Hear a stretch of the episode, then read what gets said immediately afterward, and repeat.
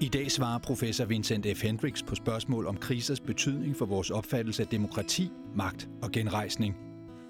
Har du spørgsmål til professoren, så stil dem på Facebook eller på sms til 40 40 25 32. Svarene kommer i løbet af den næste time, lige her på DK4 og på DK4 DAB. God aften og velkommen til et direkte program, der tager udgangspunkt i den aktuelle coronakrig, som hærger landet og verden disse måneder. Vi sender både på DK4, det er jo så fjernsynet, og på DK4 DAB, som er radio. Landstækkende og fyldt med filosofiske fakta om det, vi alle sammen taler om lige for tiden, krise, undergang og forhåbentlig også genrejsning. Derfor har vi haft en besøg af Dr. Phil Vincent F. Hendricks, der er professor på Københavns Universitet i formel filosofi og også centerleder. God aften, Vincent. God aften. Velkommen. Tak. Og tak for, at du vil gøre os klogere på, hvad alt det her gør ved os som tænkende mennesker, eller hvad vi nu er flest. Om et øjeblik så får Vincent mulighed for at præsentere sig selv, men lad mig lige gøre det ganske kort. Vincent, han er nemlig vild. Han tænker hurtigere end et riffelprojektil, og han er klar til at formulere tankerne både i tale og på skrift med en respektindgydende hastighed og præcision, som altid styrker erkendelsen og logikken, og så ledes forhåbentlig også i løbet af de næste 50 minutter her på DK4 og på DK4 DAB. Og som altid, så er vi foran, når det har med Vincent at gøre, for den her bog, som jeg lige har fået stukket i hånden, den udkommer først om to-tre dage. Velkommen og tillykke med bogen. Tak. Hvad nummer er det i rækken? Uh, Sten Andersen, det er efterhånden så mange, så jeg kan ikke huske det. Men må ikke, jeg har skrevet, lavet en 50, og det der er vel monografi nummer 20, eller noget i den stil. Du er meget produktiv. Ja, altså jeg har sådan, hvis, jeg, hvis jeg fik idéen i går, i dag, så skulle jeg have gjort det i går. Ja. Og så får du det gjort. Ja, fordi jeg er nu et menneske, og så længe det ligger og ruller rundt ind i hovedet, ikke på papir, så er det ikke dokumenteret. Så det betyder, at øh, før jeg har fået dokumenteret det, så er det i og for sig bare øh, snak. Nu er der noget, som er håndgribeligt, og forhåbentlig også nogle tanker, der er i, der er tilsvarende. Ja, og det er det helt sikkert. Øh, men nu skal du få lov til at præsentere dig selv. Øh, hvis du skulle gøre det sådan på et par minutter, hvem er du så? Ja, men det er jo sandt at sige, at jeg er professor, og så er jeg leder af Center for Information og Boblestudier, som det hedder på Københavns Universitet. Og folk de tænker, at information kan jeg godt være med på, hvad mener du med de der boblestudier? Ja. Fordi normalt, når vi tænker på bobler, så tænker vi på fadbamser eller champagne, ikke Yes. Men hvis vi ikke tænker på den slags bobler, så tænker vi jo typisk på nogle andre slags bobler, nemlig finansielle bobler. Mm-hmm. Og det vil altså sige situationer, hvor aktiver, men det kan være boliger, det kan være aktier, det kan være fantasifulde finansielle produkter som derivater og optioner, hvad det altså som kaldes, handles til priser, der langt overstiger deres fundamentale værdi. Og lige pludselig kommer der en dividende, et skæld mellem, hvad, hvad aktivet, for eksempel boligen, egentlig er værd, og den bliver handlet til. Mm. Og så kan der opstå det, man kalder en boligboble. Men i informationstidsalderen er det ikke nødvendigvis bare penge, der er noget værd i og for sig, eller boliger eller aktier. I 1971, da jeg er et år gammel, der siger Herbert Simon, der får Nobelprisen i 78, han siger i 71 noget meget profetisk om en tidsalder, hvor der er meget information. Så for eksempel informationstidsalderen, den digitale tidsalder, som vi er i nu. Allerede i 71, der siger han følgende. Han siger, at i en informationsrig verden, der kommer du til at finde en knaphed af noget andet. Mm. Det bliver en knaphed af, hvad det end er, som information forbruger. Men hvad information forbruger er ganske oplagt. Den forbruger modtagerens opmærksomhed. Og der har du det. Ja. I informationstidsalderen er det ikke mikrochips og olie, der er det nye sort. Det er folks opmærksomhed som en ressource, som et aktiv. Men som ressource eller som et aktiv er det en meget anderledes slags ressource, end dem vi egentlig tænker på som aktiver eller ressourcer, boliger eller aktier. Fordi når jeg sidder og kigger på dig, så kigger jeg ikke på seerne. Og det betyder, at jeg brænder al min opmærksomhed af på dig, og der er i og for sig ikke noget til seerne, eller i hvert fald kun passivt. Mm. Så det betyder, at det er et nulsumspil, når jeg bruger den. Kigger jeg på én ting, eller retter jeg min opmærksomhed på én ting, retter jeg den ikke noget mod andet. Jeg kan heller ikke spare min opmærksomhed op og bruge den på en regnværsdag, så når jeg brænder den af, så brænder jeg den af. Så på den måde er det ligesom penge. Du har kun brugt dem én gang. Det kan stort set kun bruges én gang, og når jeg har brugt dem, ja, så er det ligesom det. Og det samme gælder med opmærksomheden. Du får den ikke igen. Nej. Så det er en ret begrænset ressource. Men vi har aldrig haft så meget information til rådighed, som vi har nu. Jeg ved ikke, om du ved det, men der, der bliver uploadet 400 timers video til YouTube i minuttet. Ja. Der er 200 trilliarder tweets om året. Der deles 5 milliarder stykker information på Facebook om dagen. Og i øvrigt er det sådan, at der streames 100 millioner timers video på Facebook om dagen. Og så har jeg ikke taget DK4's hjemmeside med, og Wikipedia og alt det andet. Mm. Så vi har aldrig set så meget information, som vi har nu. Men mængden af opmærksomhed har vi ikke fået mere af. Og derfor er der en massiv kamp om den opmærksomhed. Men du kan godt se, at det interessante er, hvad for en slags information, som folk er villige til at bruge deres meget sparsomme opmærksomhed på. Fordi det er det, som opmærksomheden bliver brugt af. Det er information. Og derfor kan man spekulere i, hvilken slags information folk er villige til at bruge deres opmærksomhed på. Og derfor kan du få opmærksomhedsbobler. Lidt ligesom på samme måde, som du har finansielle bobler, hvor alle overophedet, hvor alle retter opmærksomheden mod det samme, selvom der i og for sig ikke er noget i det. Mm. Så for eksempel, hvis vi nu tager coronavirusen ja. som et godt eksempel, der var jo nogle tanker meget fremme om, hvor kom coronavirusen fra? Og der var nogle vanvittige konspirationsteorier. Nok den mest spektakulære, der har været i omløb, var historien om, at det faktisk var det amerikanske militær, der havde udviklet coronavirus med henblik på deres biologiske krigsførelse, men mod den mongolide race, altså det vil sige asiaterne mm. primært. Ja. Så det er derfor, den startede i, i Kina. Mm. Og man kunne så se, at grunden til, at man kunne se, at den var amerikansk, det var blandt andet, den film, der hedder Contagion fra 2011, ja, den øh, handler også om en dødelig virus, og den er jo amerikansk. Og samtidig forholdt det sig sådan, at Jackie Chan, ham kampsportsmesteren og filmproduceren, ja, han var jo også var der en historie fremme om, at han havde, var blevet smittet med coronavirus, og han er jo Hongkong-kneser, så der kan du bare se med hensyn til den mongolidiske race, at det kun angreb dem. Det ved vi så, det passer ikke, og det er en vild konspiration. Men konspirationer har det med at tiltrække sig rigtig meget opmærksomhed, mm. fordi historien er spektakulær. Den fodrer ind i nogle bestemte følelser, vi har, som er meget smitsomme, også på de sociale medier. Vrede er enormt smitsom angst, indignation og harme. Så for eksempel, Sten Andersen, hvis du, hvis du laver et lille forsøg derhjemme og skriver ud på nettet, jeg er så glad i dag. Det er der altså ingen, der gider at dele. Nej. Jo, dine umiddelbare netværk, og din kone måske, og dine børn, og hvad vi er. Og, og, og hvad, hvad kan de svare til det? Godt for dig. Ja, tillykke. Præcis, godt for dig. Men hvis du skriver på nettet, det er simpelthen også for galt med alle de indvandrere, der vælter ind over grænserne og tager vores soft ice og vores skolekridt. Det gider folk godt at dele. Mm. Og hvorfor det? Jo, det er fordi, at vrede er en negativ følelse, hvor glæde er en positiv følelse, så der er i hvert fald en sondring mellem dem. Men glæden animerer ikke andre til at gøre noget. Det er jo en tilstand, i hvilket du er så godt for dig. Mm. Hvorimod vrede er det, man kalder en aktivitetsmobiliserende følelse, med et fint ord. Den animerer mig til at gøre et eller andet, fordi når jeg bliver vred, så skal jeg gøre et eller andet. Er det for... Når jeg bliver angst, vil jeg gøre et eller andet. Men jeg vil fast i vreden. Er det fordi, at hvis jeg bliver vred over, at nogen stjæler skolekridt, så vil jeg gøre noget ved det? Ja, præcis. Ja. Og det er det, som visse følelser, som vi har, animerer os til at gøre noget. Og der er vrede en af dem. Harme er en anden. Indignation. Indignation, ja. forarvelse. Ja. Angst er en anden. Ja. Og de er enormt smitsomme på nettet, fordi de animerer os til at gøre noget. Så derfor er mange konspirationsteorier og misinformation på nettet og fake news og alt muligt andet, de fodrer typisk ind i de følelser, fordi de animerer os til at gøre noget. Og hvad gør vi på nettet for eksempel? Vi deler, vi kommenterer, vi videresender og sådan fremdeles. Og lige pludselig får du så sådan en infostorm en opmærksomhedsboble, hvor alle bekymrer sig om det samme, selvom sandheden overhovedet ikke kan følge med. Mm. Så hvad der er sandt, er ikke nødvendigvis viralt. Og hvad der er viralt, er ikke nødvendigvis sandt. Og det er jo selvfølgelig et problem i informationstidsalderen, når vi har så meget information. Og det er også derfor for eksempel, at World Economic Forum og FN og OECD, alle har været ude at melde ud, at misinformation på nettet, det skal nu anses som en global udfordring. Altså på lige linje med klima, migration og flygtning og verdensomspændende sundhed og alt det andet. Hvorfor det? Jo, fordi det kan være med til at undergrave en styreform, som vi sætter stor pris på med netop demokratiet. Ja. Og det er ikke så mærkeligt, fordi vores forståelse af demokrati, ja, det er jo faktisk et oplysningsfænomen. Det hører oplysningstiden til. Og ideen i oplysningstiden var, at måden, hvorpå man skulle så at sige, frigøre det enkelte menneske, sikre autonomien, som den der min nye bog handler om, mm. sikre vores selvstændige, kvalificerede beslutningsdygtighed, var baseret på, at vi fik noget information, helst viden til rådighed, som så kunne kvalificere vores beslutningsdygtighed. Men der kan du godt se, og dermed hænger demokrati og information meget tæt sammen, fordi det er det, der skal sikre, at du tager en selvstændig beslutning om, hvem du synes, der skal have nøglerne til statsministeriet næste gang, og ikke lige pludselig bliver skubbet i en bestemt retning, fordi at du tror, at andre tror noget. Og det betyder, at information og demokrati er tæt forbundet med hinanden.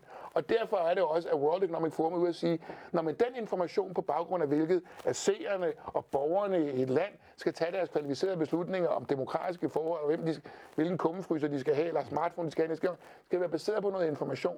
Men den information kan man jo så lege lidt med, og man kan også og man kan, man kan snyde folk med den, og man kan sætte misinformation i, i vandet, og fake news, og fingerede nyheder, hvad det ellers kaldes, på en sådan måde, at du faktisk manipulerer med folks beslutningsdygtighed. Og det kan være farligt for demokratiet. Er, er der nogen, der har det som mål at underbygge demokratiet ved simpelthen at, at, øh, at kortslutte den proces? Ja, det har vi set masser af eksempler på. Ja. Altså det amerikanske valg 2016 var jo et fantastisk godt eksempel på, at der blev pumpet misinformation ud i kanalerne, blandt andet for russiske tolvfabrikker, men også internt i USA og i Makedonien og alle mulige andre steder, som dybest set bare havde forskellige dagsordner. Der kan være mange dagsordner, hvor med man kan sætte misinformation og fake news i vandet. Russerne har formentlig haft interesse i at bare gøre folk forvirrede og demokratier dermed skrøbelige og lege med folks beslutningsgrundlag på forkert vis. Men, men det der også er ved det, som man lige skal huske på, det er, at det som, når du tager folks opmærksomhed med information, når du får dem til at dele og kommentere og alt muligt andet, Ja, hvad, hvad er biproduktet af det? Ja, det er data. Mm. Det er engagement. Folk de klikker, folk de liker, kommenterer og alt muligt andet. Der suger du data ind fra brugerne. Den data segmenterer du så i store dataanalyser, og så sælger du den data, eller udløjer den, til dem, der egentlig betaler gildet, nemlig annoncørerne. Ja. Og det er simpelthen forretningsmodellen for de største, største del af de sociale medier, for brugerne til at generere noget information, som andre brugere bruger deres opmærksomhed på. Så tag den opmærksomhed, og så tag de data, og sælg det til dem, der egentlig betaler for det, nemlig annoncørerne. Og det betyder, at brugerne, det er produktet. Det er ja. det, der bliver solgt. Ja. Så brugere af sociale medier er fra de sociale mediers optik ikke andet og mere end informationsborgerne prostituerede, der arbejder for nogle rigtig, rigtig store alfonser. Det er tech-giganterne, og de har nogle kunder, nemlig annoncørerne. Som vi alle sammen køber varer fra. Præcis. Mm. Og det betyder, at du kan sætte, du kan sætte misinformation og fake news i vandet for at for eksempel forstyrre folks beslutningsdygtighed, men du kan også sætte det i vandet for at tjene penge. Fordi hvis du har et site, som pumper misinformation og fake news ud, som folk de godt gider at læse, så må det selvfølgelig være nogle annoncører, der er interesseret i at få lov til at annoncere på siden deres produkter. Så og de penge, som du får for det, ja, det får dem, der så laver de her historier så også. Så det vil sige, mange af de fake news historier, som virkelig trak så meget opmærksomhed i forbindelse med for eksempel det amerikanske valg 2016, ja, de var jo produceret af makedonske gymnasieelever gennemsnitslønnen i Makedonien er 300 dollars om måneden. Mm. Der var nogle gymnasielærer, der fandt ud af, at de kunne lave de her spektakulære fake news historier om, for eksempel at Pave Frans synes, det var en god idé, at Donald Trump skulle være præsident i USA, og hvad der ellers var af mærkværdige historier. Mm. Og de fik rigtig meget trafik ind på det site. Og der var rigtig mange annoncører, som gerne ville dybest set betale for at komme med deres reklamer på det site. Så de, deres løn, den ændrer sig altså lige pludselig fra 350 dollars om måneden gennemsnitligt til 16.000 dollars. Du kan godt se, at det er 350 versus 16.000. Så du kan også godt gøre det alene af pekuniære grunde, nemlig fordi der er penge i det. Men du kan også gøre det for at forstyrre demokrati og beslutningsdygtighed hos borgeren. Mm. Men kan man, altså, især da coronakrisen sådan var i, i sin opstart, der var det som om, at alle medier, alle journalister løb efter den fordi her er der også noget opmærksomhed, der er nogle overskrifter, der er nogle klik. Ja, I skal lige huske, du skal lige huske på her, at medierne i den her opmærksomhedsøkonomi spiller en ret stor rolle. Fordi en ting er, en ting er at allokere og tage folks opmærksomhed. En anden, ting er, en, anden del af, en anden del af det, det er at modtage opmærksomhed. Og det, som medierne kan, de etablerede DK4 herunder også, øh, hvad I er i stand til, det er, at I kan så at sige udlåde, udlåde opmærksomhedskreditter til coronasager, til politikere, der gerne vil istemme med et budskab og sådan fremdeles. Og når de får lov til at have en offentlighed at komme ud i, ja, så får I også noget opmærksomhed til gengæld. Så I får en dividende tilbage ved at udløje nogle kreditter til sager, personer og andet. Så der er også for jer noget i at være en del af det her økosystem, fordi noget af det, som I udløjer, udløjer tid til, det ved I jo godt, noget tid er dyrere end andet. Mm. Altså eftermiddagstid er typisk ikke så dyrt, fordi der er ikke så mange seere. Aftentid er meget dyrere, fordi der er mange seere. Så I indstiller dividenden, eller hvad det koster at udløje opmærksomhedskreditterne, den udløjer I efter, hvor mange seere I har. Og det betyder, at I spiller faktisk en ret stor rolle. Så da coronakrisen bryder ud i Europa, der er faktisk to sager, der ligger og kæmper lidt om opmærksomheden. Det startede selvfølgelig i Kina, man var lidt i tvivl om, hvor langt det kom osv. Men der var også en anden krise, der kørte på det tidspunkt, nemlig at Erdogan var begyndt at åbne grænserne mm. i forbindelse med flygtningestrømmen fra Syrien, og åbnede grænsen til Grækenland, således åbnede grænsen fra Tyrkiet til Grækenland. Og der var nogle vederstykkelige sager, hvor, græske, hvor, hvor, hvor det græske politietat øh, tog folk mobiltelefoner og tog og, og, og, og klædte dem helt af, så de kun kunne løbe tilbage ind over grænsen i deres underbukser. Men lige pludselig så var der bare ikke, så var den opmærksomhed bare rettet mod corona. Så de lå og kæmpede de der to store globale udfordringer, som de begge så viste sig at vise, være. Og lige pludselig swappede det hele over i coronavirus, fordi det kom tættere og tættere på Europa. Men, men hvorfor er det, at en virus, en sygdom, øh, bliver, altså indtil videre, og, og øh, altså jeg har stor respekt for de mennesker, hvis liv er gået tabt og påvirket af det, de pårørende osv., men altså, vi, øh, vi er jo slet, slet ikke oppe i tabstal, der kan måle sig med det, som eksempelvis tobak koster af menneskeliv i Danmark. Hver, hver, øh, altså på årsbasis er det 10-12.000 mennesker, der dør af tobaksrelaterede sygdomme. Ja. Og, og i Danmark er vi ikke engang, og det er sagt med al respekt for dem, der går ud over, sure. men vi er, ikke, vi er ikke nået 100 der er døde af corona ja. nu. Hvor, hvorfor er vi så øh, optaget af det? Det, er fordi, det er fordi coronavirusen, i modsætning til tobak, det er selvfølgelig rigtigt, at nogen dør meget hurtigt, men, men det er typisk et mere langstrakt forløb. Ja. Det er det samme med at løse klimakrisen, langstrakt forløb. Misinformation på nettet, langstrakt forløb, og sådan fremdeles. De har nogle meget længere horisonter. Hvorimod coronavirus, det er lige nu og her. Du kan blive smittet i morgen. Du kan blive smittet af din nabo. Mm. Det er en meget mere håndgribelig frygt, som du kan mobilisere med coronavirus, end med, om jorden går under om 50 år, fordi klimakrisen har taget over. Så det betyder, at vi reagerer typisk på det, som er tæt på os. Det er meget naturligt, at vi gør det. Det, som er en frygt for os i det tætte, er det, vi reagerer på først. Det er ikke den lange dagsorden. Og det betyder, at sådan noget som coronavirus er en meget håndgribelig form for, for, for trussel, som får os til at agere med det samme. Bliv indendør. Hold, lang, hold den sociale distance. Vask hænderne. Brug spritten og sådan fremdeles. Mm. Det er noget, der er meget håndgribeligt. Mange af de andre løs klimakrisen. Ja, okay, hvordan skal jeg lige gøre det alene? Og det betyder, ja, det, at... skal, der skal vi jo gøre sådan, som vi gør nu. det vi ja, gør nu, løser krisen. Ja, men det der pointen her, og det har du fuldstændig ret i faktisk, det er en ret central point, du kommer med der. Men, men, men grunden til, at vi reagerer på, på, klimakrig, undskyld, på coronakrisen, det er fordi, at det er en identificerbar for det er en identificerbar trussel, som animerer til vores frygt og vores angst. Og det smitter. Lad os vende tilbage til det. Sundhedspersonalet, tankpasserne, butiksassistenterne, de står sådan set i forreste linje lige nu med større risiko for at møde smitten end alle os andre, der har låst os inde derhjemme.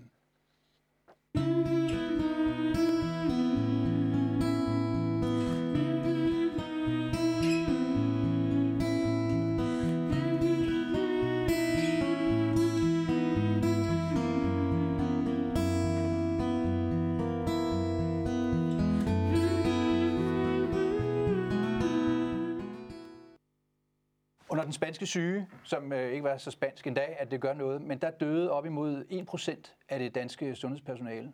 Og øh, det må være en angst, der er til at tage at føle på også en dag som i dag. Øh, hvad gør angst ved, øh, ved de der frontlinje øh, personalgrupper? Det der er jo de frontlinje personalgrupper, det er dem, der står for at afhjælpe dem, der har nogle rigtig svære lidelser i forbindelse med sådan noget som coronavirus og andet. På sygehuse. På sygehuse, ja. på plejehjem, og hvor vi nu desværre kommer til at se det mere og mere. Og det er jo ikke for sjov, at man rundt om i Europa, nu har man lige gjort det i England, man har gjort det i Italien, klokken 8 om aftenen klapper for sundhedsvæsenet. Man laver en koordineret hyldest til alle sundhedspersonalet, fordi det er dem, der står for at hjælpe. Men de udsætter sig også allermest. Ja. Og der er rigtig mange i sundhedssektoren, som kommer til at blive syge af de her corona. Det er også derfor, man vil teste mere og mere. Man vil teste alle dem, som afhjælper det problem, der er, og har dermed har kontakt med rigtig mange af dem, der i forvejen er syge.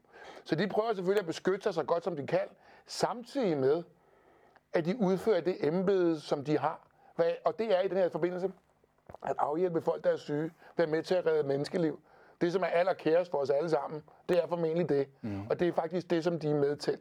Men de sætter sig selv i frontlinjen, som en hver anden soldat i en skyttegrav. Ja. Fordi dem, der bliver ramt først, det er formentlig dem hvis de ikke passer på. Og selv hvis de passer på, så kan vi have problemet. Og hvis sundhedspersonalet, vi begynder at mange det, så får vi et strukturelt, systemisk problem med bekæmpelse af coronavirus. For hvem skal så træde til at gøre det?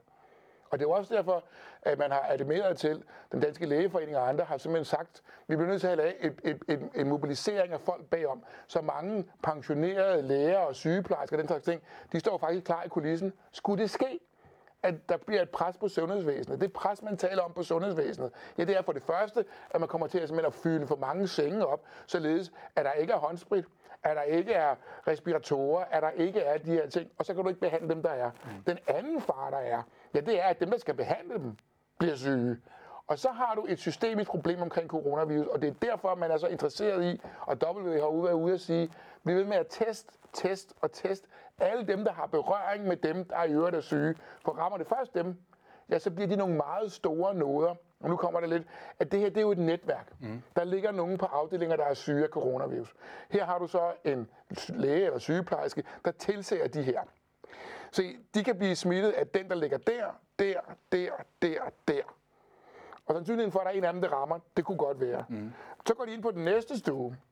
Der er der måske to, der er blevet, to, der er blevet indlagt, fordi de har det, og så er der nogen, der er under observation.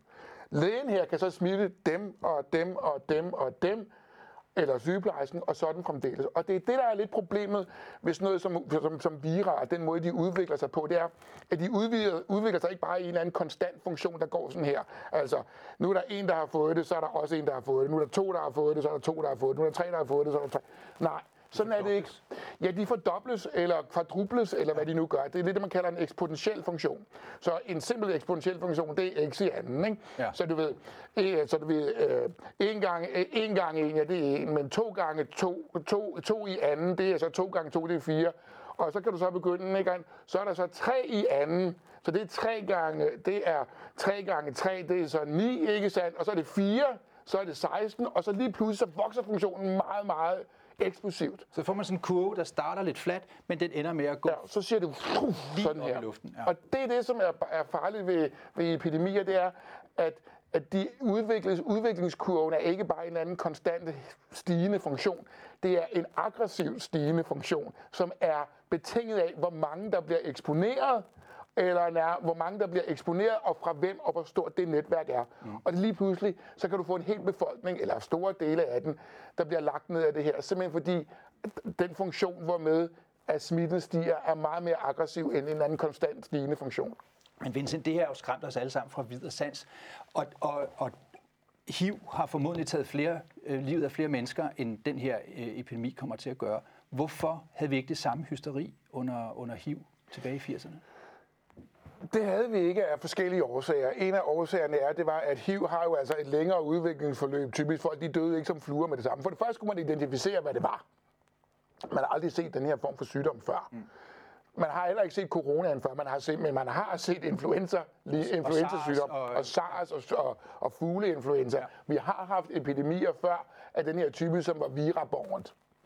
Og, og, og, og det betyder, at man havde, et, man havde set man har haft, inden for de sidste 15 år har vi haft tre eller sådan noget stil, ikke? Altså startende med, syg, med fugleinfluenzaen, og så SARS, og så denne her. Ja. Så man havde også for eksempel i Asien, for eksempel i Sydkorea, havde de faktisk et, et, et, et, et, et, et, så at sige, et, øhm, et, øh, de havde så at sige mobiliseret sig og var klar til, hvis der skulle komme ting, fordi de havde prøvet det med SARS, og de havde prøvet det med fugleinfluenzaen. Ja. Hvorimod her i Europa havde vi jo ikke helt haft hverken SARS eller fugleinfluenza på samme måde, som man havde haft i Asien. Så vi havde ikke et beredskab, det var det ord, jeg ledte efter. Vi havde ikke haft et beredskab på samme måde, som vi har haft det øh, som, som de for eksempel har haft i Asien. Og det er også derfor, at sydkoreanerne været ret gode til at inddæmme det, øh, i frem for, hvordan det for eksempel eksplosivt nu lige pludselig i USA ja. stikker helt af. Og der ser vi kun begyndelsen lige nu. Og der ser vi kun begyndelsen. Og vi, det kan også godt, at vi kun se begyndelsen i Spanien. Og vi ved heller ikke helt med Italien, fordi det virker som om, at nu, den at, nu er det kun de 650, der, der, der, der er døde i dag, ikke sandt? Men det har ligget relativt højt, mm. og nu begynder det at stige i, i, i Spanien. Og, og, og, og det, som der sker med de her situationer her, det er, at med hensyn til, når du nu sammenligner det med AIDS, nu skal du også spørge en, en, en, en, en øh, du skal spørge en læge, fordi jeg er jo som bekendt ikke læge, så, så, det, rent, så, så det rent medicinske omkring det her, det, skal, det vil jeg ikke lægge på bloggen Nej, på. det skal du heller gøre. Det, det er mere det der tankemæssigt. Ja. Hvorfor er der en forskel på det? Det er fordi, igen, at hvorimod, at der, at hvorimod når det galt AIDS, så vidste man overhovedet ikke, hvad det var. Og det, var jo ikke, og det ramte ikke alle. Det ramte nogle grupper mere end andre i starten. Så var det kun blandt de grupper, som man skulle bekymre sig om det, eller var det hos alle? Og folk de døde jo heller ikke med det samme. Der var et længere, en længere indflyvningsforløb, og sådan fremdeles. Så det vil sige, selvom den var aggressiv, var den ikke aggressiv på samme måde som en fugleinfluenza, undskyld, som en coronavirus kan være, specielt hvis man er svækket. Mm. Så har man det betydeligt tog, så går, kan det gå betydeligt hurtigere. Og det betyder, at, at hvor hvor der var en lidt længere horisont på noget, som man ikke kendte, ja. så er det her en kort horisont på noget, som man godt har en idé om. Ja. Og dermed øh, er frygten jo også mere identificerbar. Og frygten er jo også eksponentielt stigende, især når vi har øh, sociale medier. Og, og øh, altså, en ting er nyhedsflowet, det er formodentlig nogenlunde det samme, som det var i tilbage i 80'erne med, med radioavis og nyhedsudsendelser. Det er ikke som under den spanske syge for 100 år siden. Men i mellemtiden er de sociale medier kommet, ja. og, og, og det går jo rigtig, rigtig hurtigt. Ja. Det må og der har vi en informationsstruktur, som vi aldrig har haft før. Ja. Altså, og den er meget ny. Øh, og det kan godt være, at folk siger, at vi har haft fake news og misinformation altid. Ja, det har vi lige så længe vi har haft en presse. Men vi har ikke haft den globale rækkevidde og den hastighed før, som vi har nu. Men heller og ikke det de personlige netværk jo. Hvad var? Heller ikke de personlige Heller ikke det netværk. personlige netværk.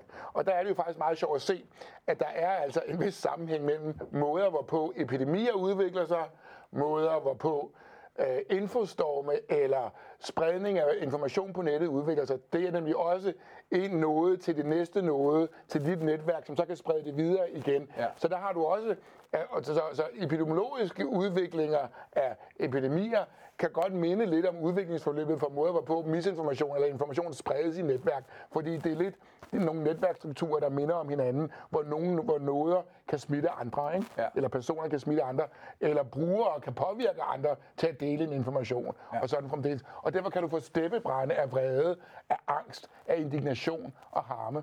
Og nogle gange er det berettiget, og nogle gange løber man bare med på en ven, fordi det gør alle de andre også. Det ser man jo også. Ja, det ser man da. Men lad os lige prøve at kigge på det i et historisk perspektiv. Altså, hvordan, hvordan, har, øh, hvordan er vores tankegods, vores civilisation, hvordan er den bygget på? For der har været masser af dødelige sygdomme, historisk set. Hvad, hvad, hvad siger filosoferne om, øh, om, om det, der er sket i fortiden her? Hvordan filosoferne har at sige om det, der sker i fortiden, omkring hvad helt præcis? Det, Jamen, jeg tænker, det- den spanske syge, og før det har vi haft pesten, og før det har der Sure. sikkert været noget andet rigtig slemt, Ja. som har været med til at danne, øh, lad os bare tage det i Europa, den, den europæiske tankegang for, ja, der er oplysningstiden, og, og der er sundhedsvæsenet og så videre. Men jeg tænker bare, at når man er igennem, når man oplever sådan en, øh, en nærmest bibelsk vrede her, hvor folk dør som fluer i, i hobetal, det må jo sætte sig nogle spor i det tankegods, der opstår efterfølgende. Ja, og det har, sådan har det jo været hele vejen igennem historien, som du rigtig nok pointerer, at det er ikke første gang, at vi er blevet ramt af, af, et, af et uvær, øh, mm. af et sundhedsmæssigt uvær. Det har vi prøvet mere end en gang. Og den måde, vi er på, vi har reageret, og den måde, som vi også reagerer på i dag, det er jo, øh, at vi prøver at beskytte os. Og, og, og, og forskellen måske, øh, måske, vi skal huske på, at, at den måde, vi organiserer os på i dag i et demokrati, hvor alle har en stemme og har rettigheder og pligter, det er i menneskehedens historie ret nyt. Ja, altså, ja, det er noget, der er sket lige her på det sidste. Det er ikke, ja. det er ikke noget, vi har haft altid. Altså, det, vores forestilling om demokratiet, ja, det er jo noget, der hører oplysningstiden til, og det er jo maks 500 år siden, ikke sandt? Og jeg ved godt, man i Grækenland sagde, at der, at, man kunne, at der var en form for demokrati. Ja, det var fede hvide mænd, der kunne stemme efter nogle demokratiske forordninger. Ingen børn, ingen kvinder og ingen slaver kunne stemme. Så det er ikke noget med det, som vi forstår med demokrati at gøre.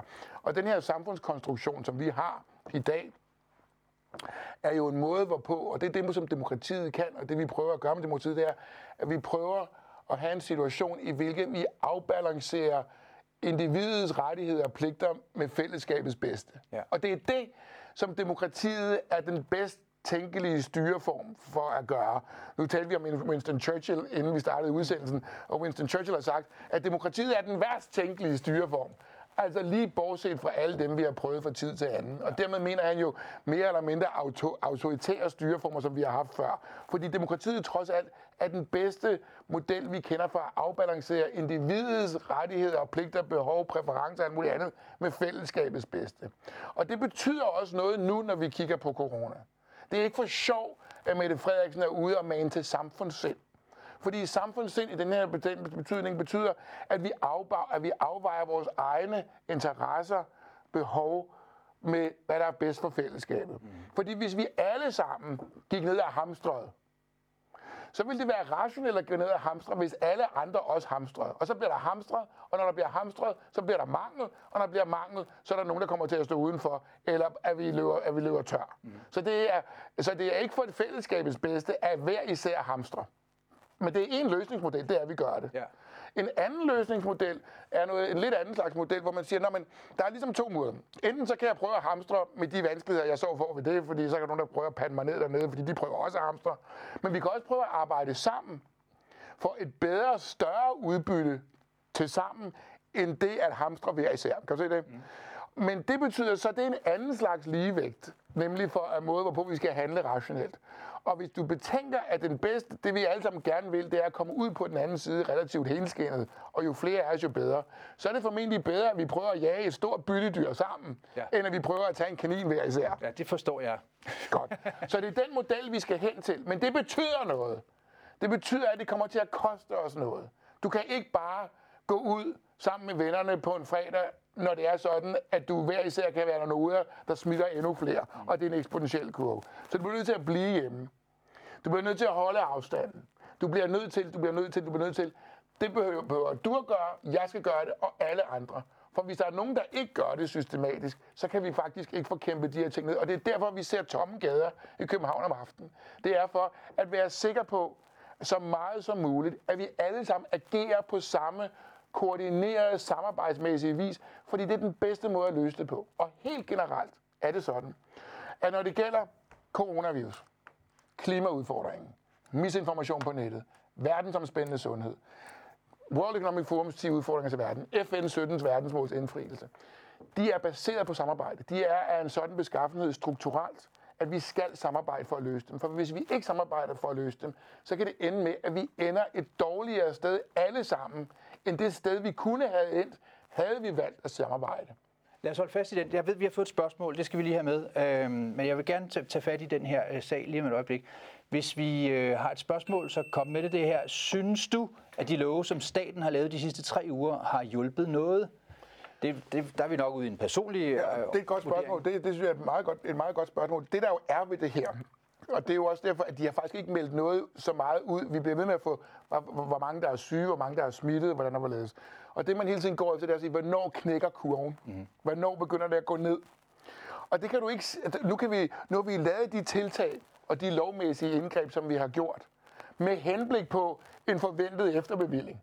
At kurven knækker. At kurven knækker. At vi kan se, at det stabiliserer sig. Men det kan vi ikke sige noget om endnu, og derfor er det lidt for tidligt at udtale sig om. Men man kan sige, hvad, om det har hjulpet. Det ved vi simpelthen ikke nu. Det ved staten heller ikke. Det er derfor, at alt fra Serum Instituttet til Sundhedsstyrelsen er hele tiden måler. Det ved med at måle. Sker der noget? Og hvornår ser vi konsekvensen af det, vi har gjort? Fordi også coronavirus har jo en inkubationstid. Og i den inkubationstid, så kan du også smitte andre. Ja. Så indtil du får set, indtil du får, så, så at sige, får skilt folk ud, og, og så ser hvad konsekvensen af det er, der er det faktisk lidt for tidligt at sige noget om endnu. Men der er en ting, man skal huske på, for det er også derfor, jeg synes, at spørgsmålet er rigtig godt, det er, staten vil jo ikke helst ikke gøre det her. Nej. Hvorfor ikke det? Nej, fordi det er en indskrænkning af borgernes frihed. Er det demokratiets grund? Det er en af demokratiets grundpiller. Ja. Det er, at vi har forsamlingsfrihed. Ja. Vi har ytringsfrihed. Vi har en mængde frihedsgrader, som er en del af at definere et oplyst, liberalt demokrati.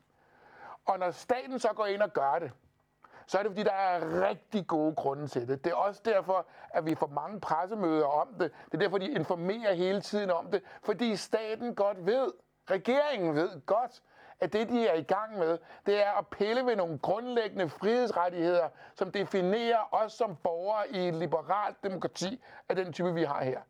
Vi afgiver nemlig noget magt til staten, med henblik på, at staten beskytter os. Og der, hvor vi for eksempel mærker det meget tydeligt, det er, at hver måned, så går halvdelen af det, du tjener, til fælleskassen. Mm. Og det betyder, at du godt som borger kan regne med at få noget igen. Men hvis staten så begynder at inddrage din ytringsfrihed, Inddrag din forsamlingsfrihed, Inddrag din mulighed for at gå ned i netto, når det passer dig, Inddrag din mulighed for at møde med alle de venner, du gerne vil, fordi du er en del af, det her, af den samfundskontrakt, vi har indgået, så er for staten meget forsigtig med at gøre det, og de informerer rigtig meget om det, fordi de piller ved en af demokratiets grundprincipper. Og de vil med henblik på i en begrænset periode at sikre, at vi kan få bekæmpe den her rejsesfulde sygdom. Men så selvfølgelig med henblik på, at vi får dem igen senere. Men det, der er lidt af statens udfordring, det er, at heller ikke staten ved, hvor lang tid det her tager. Vi ved ikke, hvad, og vi ved ikke, hvad sker der ude på den anden side. Man skal nok sammenligne det lidt med en supertanker, ikke? Det tager lang tid at stoppe den, men når den så stopper, så stopper den. Og så tager det også lang tid. Så tager det lang tid at starte. Ja. Og det gør alle steder. Arbejdsmarkedet, finansmarkederne, sundhedsvæsenet, uddannelsessystemet. Alle de steder, hvor du lukker ned, der tager lang tid at starte op. Og jeg kan godt forstå, hvis alle er utålmodige og siger, hvornår stopper det? Hvornår kommer vi tilbage til det normale, det jeg kender? Og der skal vi nok indstille os på, at inden vi, hvis vi overhovedet kommer tilbage til det, som vi forstod som det normale inden krisen, kan der godt gå ret lang tid. Men det kan også godt være, at vi får en ny slags normal, hvor vi skal indstille os på at spænde livremmen ind og måske ud andre steder. Det ved vi ret beset ikke. Vi skal tænke på det som om, at du simpelthen har givet systemet et ordentligt elektrochok. Mm. Altså virkelig et, som sætter tingene i stå. Og at sætte det i gang igen, ja, det er noget, man skal tænke i. Og der skal borgere, og jeg kan godt forstå, hvis det er svært som borger, at tænke, altså, du ved, kom nu, altså, hvor lang tid er det, jeg kun må se tre mennesker, og hvorfor kan jeg ikke få lov til? Det er simpelthen med henblik på, at vi når ud på den anden side til fællesskabets bedste, og dermed også forhåbentlig individets bedste ved samme lejlighed. Og så lad mig vende tilbage til det, vi lige fik slået an før. Øh, lige nu der agerer vi som samfund i Danmark og også i resten af Europa og også andre steder i verden øh, til fællesskabets bedste. Og folk følger de her anvisninger og øh, udgangsforbud, hvad det ellers er. Og sidst vi vel har haft noget lignende, har været under 2. verdenskrig. Ja. Øhm, så det er altså en, en virkelig, dengang var det en meget synlig fjende, og det var nemt at forholde sig til, at det var én fjende. Ja. Og her har vi også øh, coronaen, virusen, som én fjende. Og det er åbenbart godt for os at fokusere på den her måde. Men, men altså, kunne klimakrisen nogensinde mobilisere på samme måde, tror jeg? Se så også så. vi, har, vi har 20 minutter til ja, ja, det forstås det der er ved det, det er, og det har du helt ret i, Sten, det er, at den måde, hvorpå vi som borgere og staten i er blevet enige om det nu, det er, nu prøver vi så godt som vi kan at udvise det her samfundssind, at prøve at tænke os selv, men samtidig også fællesskabets bedste. Det betyder, at vi, øh, at vi mobiliserer os sammen med henblik på at løse et mere eller mindre identificerbart problem på en, forhåbentlig en ret kort horisont. Ja. Uh, I hvert fald indtil der kommer en, en, øh, en, en, en vaccine, hvis, og det kan tage et års tid måske, men måske kan vi slå det ned ved de her foranstaltninger, som vi aldrig allerede har lavet, indtil vaccinen så kommer, så det ikke bliver alt for stort et indhug af den ene eller den anden type. Men det vi skal huske på, det er, at den måde, hvorpå at vi prøver at løse det her problem sammen, er den samme slags struktur, som vi skal bruge til at løse klimakrisen migration og flygtninge, verdensomspændende sundhed, alt det andet. For vi skal lige huske, at bare fordi vi har klimakrisen nu, undskyld, bare fordi vi har coronakrisen nu, betyder ikke, at klimakrisen er sat på hold. Det betyder heller ikke, at verdensomspændende sundhed er sat på hold. Det betyder heller ikke, at misinformation på nettet er sat på hold. De udfordringer kører stadigvæk. Og det, som vi har kæmpet med i de sidste mange år, også i COP15, i, i COP-regiet, altså øh, i, klima, i, i, vores, i vores klima i, for, i vores forsøg på at lave nogle, nogle foranstaltninger mod klimaforandringer, det er, at det har været svært for folk til at samarbejde. Ja. Øh, og det er der også strukturelle grunde til, at der er. Men vi kommer nok til at tænke i, at den her form for samarbejde, som vi ser nu, er også en del af de modeller, som vi skal bruge til at bekæmpe nogle af de andre globale udfordringer, fordi strukturelt minder de om hinanden. Plus at det her går jo enormt hurtigt. Altså, jeg har jo i, i de her år, hvor jeg har beskæftiget mig, eller lyttet efter på de klimaskeptiske og klimakritiske og klimaangste stemmer, der har været rundt omkring, der har et af argumenterne altid været, at det tager så lang tid, og det gør sgu ikke noget, hvis jeg kører lidt bil og gør ja. sådan og sådan. Nu gør vi noget, ja. der er så voldsomt, at ja. det faktisk på en måned kan ses. Der ja. vandet i Venedigs kanal er blevet klart. Ja, og du ved, benzin har aldrig været så billig, som det er nu. Til gengæld er en tredjedel af trafikken, af privattrafikbilismen i Danmark faldet, ikke? Altså, og vi er her endnu. Ja, præcis. Vi er ikke døde af det. Men prøv at vi er som art, homo sapiens, ret adaptive. Vi kan, vi kan indstille os på rigtig meget. Det er også en af grundene til, at vi har faktisk...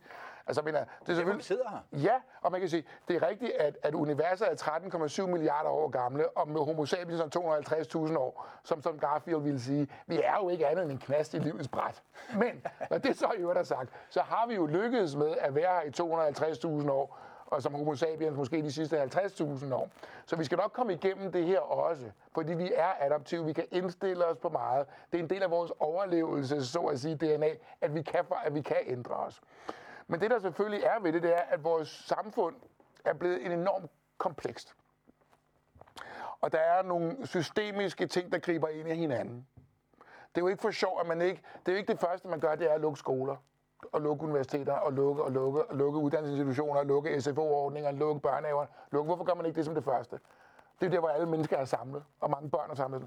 Fordi af mange grunde, men en af grundene er også, at når du først lukker det ned, så lukker du også produktionen ned, fordi så er der nogen, der skal hjem og passe børnene, og så kan du ikke gå på arbejde. Så du går og lukker meget hurtigt arbejdsmarkedet ned. Og lukker du arbejdsmarkedet ned, så betyder det noget for finanserne. Det betyder noget for, hvor mange penge vi har i kassen, hvor mange der ryger ud, hvor mange der ryger ind. Og på den sidste uge er der 50.000 mennesker, der har stillet sig op i arbejdsløshedskøen i Danmark. I Danmark, ja. I Danmark. Mm. Da det var slemt under sidste krise, der var det 100.000 på et år. Ja. Så det er 50.000 på en uge, i stedet for 100.000 på et år. Det er virkelig noget, der batter noget. Og der sidder formentlig mange lyttere og ser derude, som er ramt af det her. Lige nu og her. Og, og, og, og der bliver vi nødt til, og det er derfor, staten også er gået ind med de her massive hjælpepakker. Og USA har lavet en hjælpepakke, som aldrig nogensinde har været så stor for den føderale stat. Og det er for at, at, at, at holde hånden, som de kalder det, under økonomien, at holde hånden under arbejdspladser, at holde hånden over under øh, privathusholdningerne ved samme lejlighed, og dermed i sidste instans holde hånden under borgerne. Men vil også holde hånden under vækst. Ja, altså, øh, ja, præcis. Fordi en af de dagsordner, som vi jo mener i den her verden er rigtig vigtig, det er vækstdagsordenen. Men den måde, vi tænker på vækst, er typisk monetær. Ja, Pengevækst. ja. Og det, er der også, månedsløn. ja, og det er der også god grund til. Men man må nok tænke i, også når det vedrører sådan som det her, at en af de ting, som vi har set coronavirus måske gøre, det er, at vi vækster i ansvar. Eller i tillid til, Så summen af vækst kan være den samme, men den skifter... Jamen man kan sige, der er nok, vi skal nok begynde at tænke i, at med de udfordringer, som verden står overfor, hvad enten det er coronavirus i den ene ende, eller klimakrisen i den anden, så begynder vi at skulle tænke i en anden form for vækst end bare monetær vækst. Hvis vi ikke vækster i samfundssind, så løser vi ikke det der coronaspørgsmål. Mm. Hvis vi ikke vækster i tillid og samarbejdsvillighed, så løser vi ikke klimakrisen. Hvis vi ikke vækster i ansvar, så løser vi ikke global ulighed og sådan fremdeles. Så vi skal nok begynde at tænke i, at der er en vækstdagsorden, der hedder monetær vækst, og den skal vi have. Men når vi er sammen med det, så er der andre biprodukter af vækst, vi også skal have med. Tillid, ansvar og sådan fremdeles. Og hvis man kan sige noget om corona, krisen, som det er nu, så må man sige, at alt andet lige, begynder vi at vækste i en ansvarlighed over for os selv og over for den næste. Og derfor skal vi nok tænke i, at mange af de udfordringer, som verden står overfor ved siden af coronakrisen, kommer til at kræve nogle andre slags vækstdagsordner. Man kan også vækste i viden, ansvar, tillid, respekt og den fremdeles. Og, og derfor kommer vi til at se forhåbentlig nogle andre vækstdagsordner. Og en af de ting, man kan håbe på, at der kommer ud i den her vederstykkelige sygdom, som vi bekæmper lige nu, ja, det er, at vi tager med os nogle andre vækstdagsordner. Men er der belæg i historien for, at det sker? Altså gjorde vi det efter 2. verdenskrig for eksempel? Ja, det må man da i hvert fald sige, hvad gjorde, i den forstand at forstå, at vi valgte at sige, Europa valgte at sige, jamen Europa skal genopbygges, og det kan ikke nytte noget, at vi forarmer Tyskland fuldstændig og Som man gjorde efter Første Som man verdenskrig. gjorde efter Første Verdenskrig. Og amerikanerne installerede en Marshallhjælp til at få Europa på fod igen og sådan fremdeles. Så ja, der er fortilfælde, at vi har valgt at sige, jamen, vi bliver nødt til at hjælpe de andre også, fordi hvis vi ikke hjælper dem, og god fornøjelse, hvis vi ikke havde været med til at hjælpe og, og rejse øh, Tyskland efter 2. verdenskrig, så var der ikke noget, der hed EU. Nej. Så var der ikke nogen, der ville tage den der del af, og betale den del af kagen, som de i vid udstrækning gør. Og det er ikke for at, at sige, at tyskerne gør det hele, men de er en ret central vækstmotor for EU, for verdensøkonomi, for, øhm, for, for det system, som vi har bygget, som er forhåbentlig til langt de flestes bedste. Det er der selvfølgelig nogen uenighed om, men det er det, der er den grundlæggende idé. Men faktum er vel også, at der har været fred i Europa i den længste periode, vi nogensinde har registreret. Ja, præcis. Og det er jo fordi, at vi også er blevet mere afhængige af hinanden. Ja. På den gode måde. I den forstand at forstå, at vi forpligter hinanden til nogle samarbejdsaftaler, hvad enten det er bilateral handel i den ene ende, til forskningssamarbejder i den anden ende, til muligheder for at kunne rejse rundt i hele Europa, uden at der er bomben slået ned alle steder og sådan fremdeles. Der, vi har fået rigtig meget ud af det, nationalstaterne. Og jeg er godt klar over, at der er nogen, der vil sige, at vi betaler også meget til det. Ja, det gør vi også. Men på den anden side må man jo sige, jeg tror ikke, du ved, øh, lidt afhængig af, hvad man ser på det. Jeg har ikke noget mod at betale skat i Danmark. Mm. På ingen måde. Og jeg ved godt, at folk siger, at skatten er meget høj. Ja, det er den også. Men ved du hvad? Jeg har også noget for den. Min søn betaler ikke for, på sin, for sin uddannelse. Jeg kan gå, jeg kan gå, jeg, hvis jeg bliver syg, så er der et sundhedssystem, der tager hånd om det. Jeg har, vi har et, et robust samfund, som på, et, et relativt robust samfund, som hjælper både høj som lav. Og forskellen mellem, høj, mellem de rige og de fattige er stigende i Danmark, men mindre end den for eksempel er i USA. Og det giver anledning til enormt mange spændinger. Og det, som jeg godt kan forstå, hvis danskere sidder derude med og siger, men vi har jo et velfærdssamfund. Ja, det har vi. Det er vanvittigt dyrt at køre, men det er til alles bedst. Og vi skal alle sammen bidrage til. Og hvis der er noget, som gør folk vrede, ja, så er det jo, hvis folk de snylder på systemet.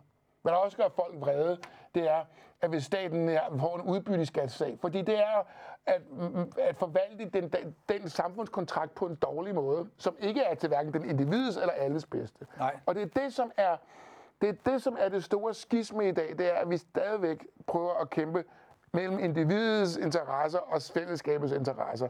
Og der har vi faktisk med coronavirus set, at vi kan godt prøve at afbalancere det her bedre. Det selvom det er noget af et chok. Ja, det er et chok, og, og, øh, og, og altså, det kan jo godt være, at man ikke kan tage på ferie i Thailand hver eneste år i fremtiden, hvis man skal være et anstændigt menneske. Det kan man heller ikke, formentlig af andre grunde, nemlig at det kan klimaet heller ikke rigtig holde til. Det, det er der, vi... Sådan fremdeles. Ja. Så det betyder, at vi kommer til at skulle det, kommer, det med at ændre de her store strukturelle problemer, kan man tænke, men det er jo så, det er noget, som de klarer i EU. Det er noget, de klarer i den danske stat. Det er noget, de klarer. Ja, men før eller senere, så rammer det os. Lidt ligesom en potentiel coronasygdom kunne ramme os. Og dermed betyder det også, at hvis vi skal løse det her, så kommer det til at koste os noget. Som det gør med coronakrisen lige nu og her. Vi kan ikke gå ud, som det passer os bedst at møde venner og frænder. Vi kan ikke forsamles for meget. Vi kan ikke, vi kan ikke, vi kan ikke. Med henblik på at løse et strukturelt problem. Og det betyder faktisk, når, staten, når regeringen siger, at vi skal tage ejerskab på coronakrisen hver især, så mener de det. Og det har vi jo faktisk gjort. Ja, og, det er jo, og kan man sige noget om det, og det er ikke meget, man kan sige, der er glædeligt om det, så er det en af de ting, at danskerne faktisk har valgt at tage ejerskab. Og der er også kommet nogle andre biprodukter af det.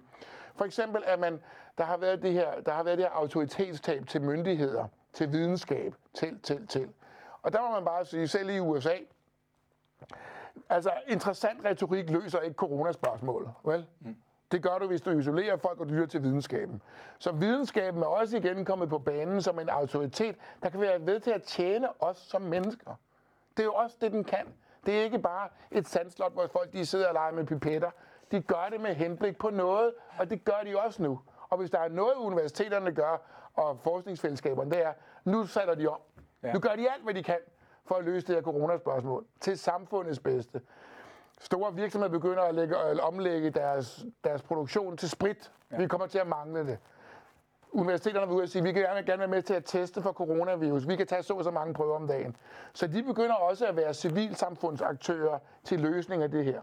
Og det kommer vi formentlig til at skulle se mere af i fremtiden, nemlig at flere og flere, hvad enten det er uddannelses, forskningsinstitutioner, eller for den sags skyld private virksomheder, går ind og siger, vi skal nok være med til at løfte noget af det her. Det har vi jo også set. Lego har lagt noget af deres produktion til at lave visirer med, og sådan fremdeles. Vi kommer til at se mere og mere, at, at vi, kan, vi kan komme til at se mere og mere, at virksomheder, polit, virksomheder, politik, uddannelse, samfund begynder at trække sig sammen for at være med til at løse noget af det her. Det ser vi også med klimaspørgsmålet også. Og vi kommer formentlig med til at se mere af det. Ja, godt. Vi har lige et spørgsmål her, inden øh, vi, vi tager fat på den afsluttende del. Øh, kan man blive tvunget til at få vaccinen, når den er færdigudviklet? Altså er det noget, staten kan tvinge folk til? Det kunne de godt, men det vil selvfølgelig være noget af et indgreb at sige, at folk de skal vaccineres. Ja. Men hvis de går ud og når så langt som at sige det, så er det kun fordi, det er ikke fordi, de synes, det er sjovt. Det er jo også dyrt, fordi der er mange, der skal vaccineres. Så det vil også, koste, det vil også kaste et hul. Og der skal vi huske, det er vores penge, vi taler om. Det er dine og mine penge. Det er alle vores penge, som bliver forvaltet nu her. Og det betyder, at staten og regeringen er også forsigtige med det her. Så hvis de begynder at sige, at man skal tvangsvaccinere, så har de rigtig gode grunde til det. Formentlig ikke som noget af det første, det kan jeg slet ikke forestille mig. Men igen, det skal man jo altså spørge en, som ved mere om både epidemiologi i den ene ende og statskundskab i den anden. Men, men, jeg, men, men fra sådan en ren strukturel demokratisk betragtning, nej, det, det, det, der, der, så, så, så vil der være meget, meget gode grunde til at gøre det. Så lad os tale om, øh, om, om politik fra den anden vinkel. Nu har vi talt om, hvad politikerne har gjort for at hjælpe os, og det er vi åbenbart rigtig, rigtig klar til at øh, gøre, hvad der bliver sagt, og, og vi holder lang afstand her, og giver ikke hånd og alt muligt andet. Hvad gør den her magt? Øhm, vi, vi giver magten til øh, politikerne og til systemet. Hvad gør den magt ved politikerne? Jamen, det pålægger dem et kæmpe stort ansvar nemlig et ansvar om at forvalte den, de yderligere magtbeføjelser, som de kan stemme igennem i Folketinget på en måde, som er til fællesskabet og borgernes bedste. Det er det eneste argument, de har for det. Så det betyder, at når, at du, tilgiver, når, når du tillægger eller uddelegerer en magt, en yderligere magtbeføjelse til for eksempel regeringen, til det danske folketing, som jo også står bag i mange af de til, alle de tiltag, der er blevet lavet indtil videre, så pålægger du dem et meget, meget stort ansvar, og det ansvar skal de forvalte så godt som de overhovedet kan. Fordi det er at gribe ind i borgernes retmæssige demokratiske rettigheder.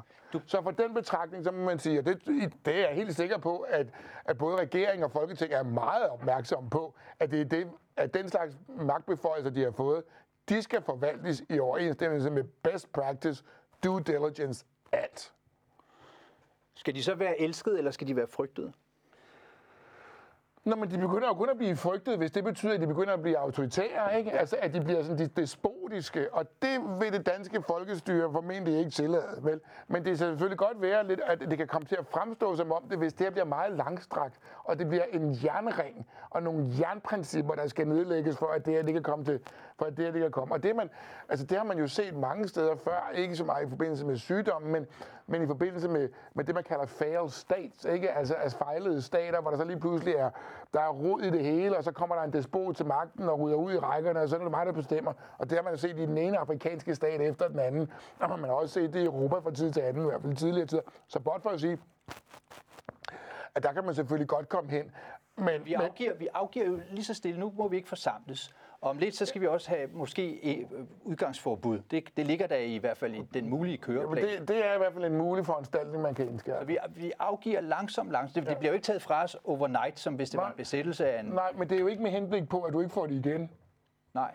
Det er med henblik på, at nu laver vi de her foranstaltninger for at sikre, at Danmark overlever som nation, og fællesskabet, og demokratiet, og finanserne og alt det andet, det, over, det overlever. Så der er noget at komme tilbage til på den anden side, hvordan det end ser ud. Det er jo ikke bare for, fordi, det er jo ikke fordi, de er magtliderlige. Det kan da godt være, at der er nogle af dem, der er. Men, men dem er der jo checks and balances på. Det er også derfor, vi har alt fra ombudsmandsinstitutioner i den ene ende til undersøgelseskommissioner og alt muligt andet. Altså, de kan ikke bare gøre, som de vil. Det er også derfor, vi har en grundlov for at sikre magtens tredeling, for at sikre, at der er et regnskab, der kan gøres også, og også politikere, de kan stilles ansvarlige for den måde, de forvalter den magt, de har. Vi har et helt system for det der, og Danmark for eksempel kan bryste sig af nogle af de ret vigtige ombudsmandsinstitutioner. Det er en dansk opfindelse. Ja. Intet mindre end en dansk opfindelse. Og det hedder en ombudsman på engelsk. Ja, okay. Og det lyder meget mærkværdigt, men de har det også. Så blot for at sige, at vi har faktisk et demokrati, som er forbilledeligt på mange punkter i forhold til, hvordan vores demokratitanke egentlig var tænkt i balancen mellem individ og fællesskab. Så tager vi det sidste spørgsmål, inden at øh, vi har de sidste bemærkninger. Hvordan vil den krise og de indskrænkninger, de giver, påvirke vores tillid til systemet bagefter? Ja, genrejsningen her. Ja, det er meget afhængigt af, hvordan systemet agerer. Ja. Og man kan sige, at indtil videre, og nu er det jo så min, min lille personlige fedte idiosynkratiske mening, der kommer til udtryk her. Men mit, indtryk, men mit indtryk er, at den danske stat faktisk prøver at samarbejde med alle de institutioner, som ligger rundt omkring magtbeslutningerne. Mm. Det vil sige Sundhedsstyrelsen, Serum Instituttet, Patientsikkerheden, Politietaten og alt det andet, for at være sikker på, at vi får de bedst tænkelige løsninger på de problemer, som vi står over lige for nu her. Og hvis det er sådan, at man kan se, at de tiltag, der er blevet lavet, betyder noget for at knække kurven, ja, så vil det selvfølgelig også, eller forhåbentlig også i offentligheden se ud som om, jamen det man gjorde var faktisk rigtigt. Det giver tillid til systemet. Hvor når vi ikke har tillid til systemet, og det er nemlig, der er en god pointe, som, som seeren har her, fordi når vi ikke har tillid til systemet, så begynder folk at trække sig sammen om sig selv, fordi man kan jo ikke stole på systemet alligevel. Og det er derfor for eksempel, at sådan noget som udbytteskatsager og sådan noget, det er rigtig, rigtig giftigt. Men fordi det, der... det er steder, hvor folk de tænker, jeg kan jo ikke stole på systemet, og det er farligt. Men lige præcis her, tror jeg, vi bliver nødt til at væbne os med tålmodighed og håbe på og regne med, at den samfundsinstitution, som vi alle sammen er en del af, faktisk kan varetage den magt, de har fået udlægt, med henblik på at skabe både en løsning og tillid til systemet nu, og hvis vi skulle få noget en anden gang, og hvordan er hvorledes, at vi skal agere i forhold til systemet fremover. Fordi, som den pågældende lytter siger, det allervigtigste, vi har til at holde samfundet sammen, det er tillid. Og det lyder for mig som om, at du har tillid til, bortset fra, altså, at vi kan blive smittet alle sammen, og at det kan gå gule galt, så har du tillid til, at vi kommer vel ud på den anden side. Vi kommer vel ud på den anden side, men det kommer til at koste os noget. Det kommer til at formentlig koste nogle flere dødsfald. Det kommer måske også en indskrænkning af nogle frihedsrettigheder i noget tid, afhængig af, hvor gode vi er til sammen at holde de ting, den fælles kontrakt, som vi nu er blevet enige om. Selvom den selvfølgelig er blevet udlagt af staten, så er det med henblik på, at tænke i, at staten vil fællesskabet det bedste. Og staten, ja, det er jo i sidste instans os. Så du gør, som du skal gøre, og jeg gør, som jeg skal gøre. Ja, og, hvis vi ikke, og det bliver vi med ved at skulle i noget tid endnu. Og det er selvfølgelig klart, at hvis vi begynder at tænke, nu begynder det at blive despoti, et autoritært, så kommer de nok til at høre for det. Men det er, men det er ikke det, der er ambitionen for staten her for indeværende. Tak, Vincent. Af hensyn til vores radiolytter, så vil jeg nu oplæse kreditlisten. Det var på foto Mads Fabricius, grafik Postwork, musik stod David Runø for, lyden er Rasmus Halmester for, lyset har Lightcom sat, redaktionen den udgøres af Gitte Rasmussen og Anders Falkeskov, der er redaktør, produktionsleder Ditte Hoffmann, producerassistent Thomas Holt, producer Jesper Hårgaard, producent Stig H. Hasner, og her i studiet, der var det professor Vincent F. Hendricks, og mit navn er Sten Andersen. Og jeg vil godt have lov til at sige tak endnu en gang, Vincent, og på trods af alt, ønske alle en rigtig god weekend.